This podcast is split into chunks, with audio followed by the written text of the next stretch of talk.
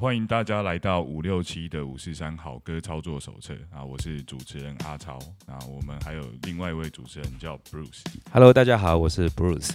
哎 ，B 哥，嗨，你好。我们会很好奇哈、哦，这个567的543好歌操作手册这个节目名称是怎么来的？节目名称怎么来的、啊？对。节目名称我自己都快忘记了，这名称很长哦，叫做567的5啊567什么东西？543 567的543，好，我先大概就记得这两个数字，听众朋友们大家也记得这两组数字就可以了。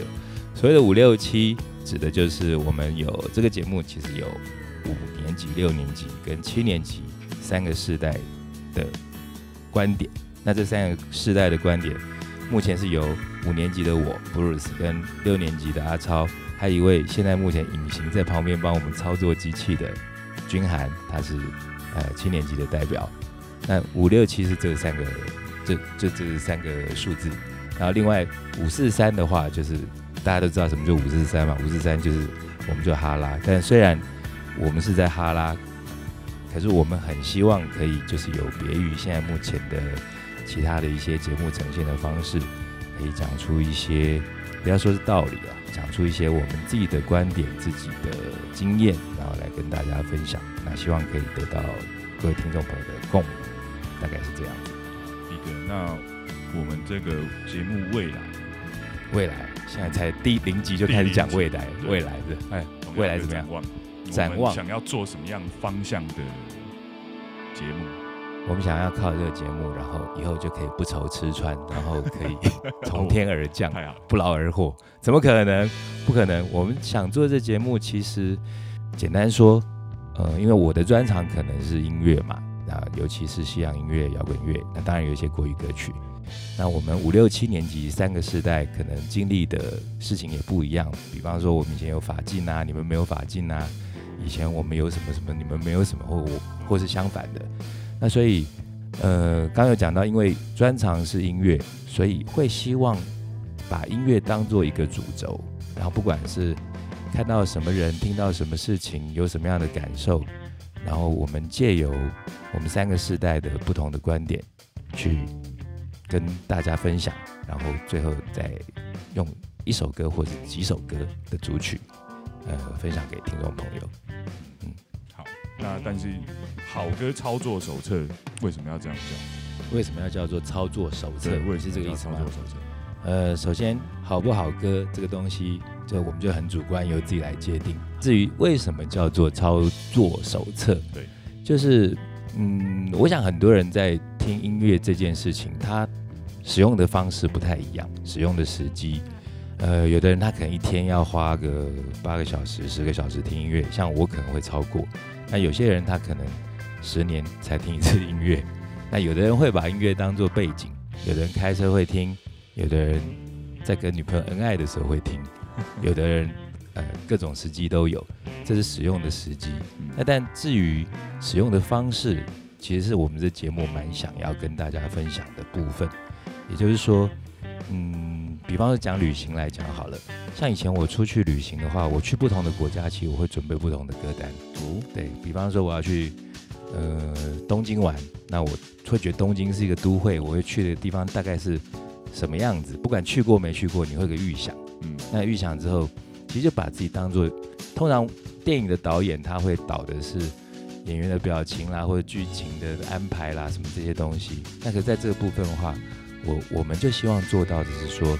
我们藉由讲故事或者是介绍音乐，然后让大家去对这个音乐产生除了音乐本身更多的一些联想。那这些联想在日后你的日常生活里头，不管你今天是去吃一碗肉羹面，吃一个高档的牛排，或者是你只是在路上闲晃，或者是你去酒吧玩都可以。那不同的歌它有不同的使用时机，不同的方式，那对应到不同的人，因为大家有不同的生活经验，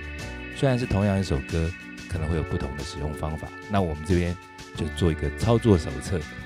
一个导读这样子的方式。好啦，那 B 哥这样说啊，我们的这个节目呢，跟别人的节目会有哪些的不同？哪些不同？我们的特色，其实就是我们的特色是自己胡乱想出来的。那我们想出来，刚就有点像刚刚讲的，就是说，可能没有人去提醒大家说，在听音乐的这件事情上面，可不可以把它很当一回事的在听？因为很多人就是，比方说，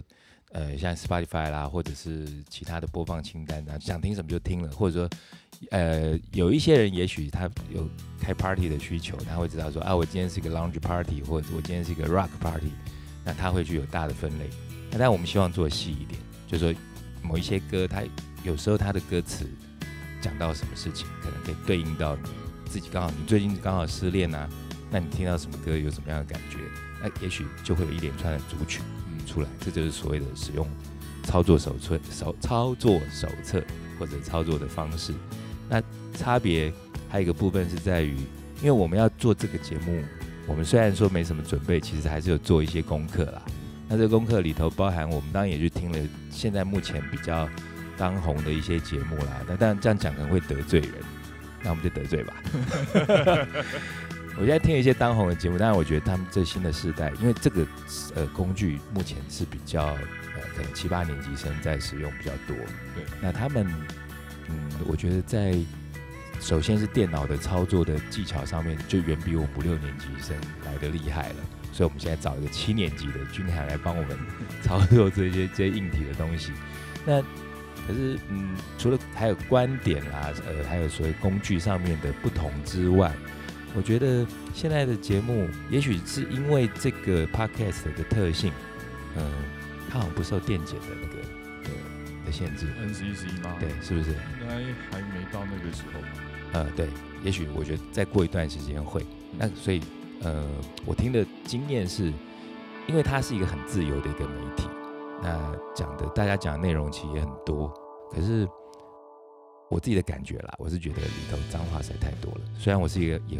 会骂脏话的人，但我觉得，如果要说我们的区别就是不骂脏话，这会不会是一个很大的区别呢？应该是，我觉得会是哦，因为我们要想尽办法让自己不骂脏话。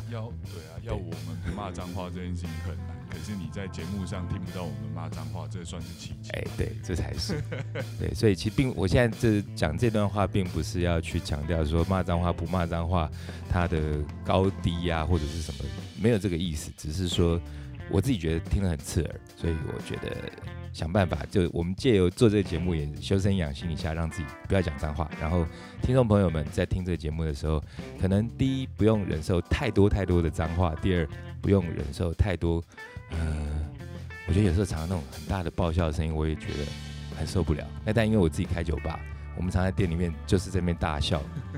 所以借这节目我们两个好好修炼一下。那陈俊涵在旁边也不要笑太大声，陈俊涵冷笑冷痛。OK， 所以大概我觉得区别就是这样，我们没有什么了不起的，什么跟别人太大的不同。那主要就是我们讲音乐，然后讲一些自己的见解、偏见，然后另外就是我们不骂脏话，我们尽量不要笑太大声，大概就这样子。这有点像是在酒吧里面没有喝醉，然后聊天听音乐的场景，或者是去那一家酒吧，然后进去不准讲话，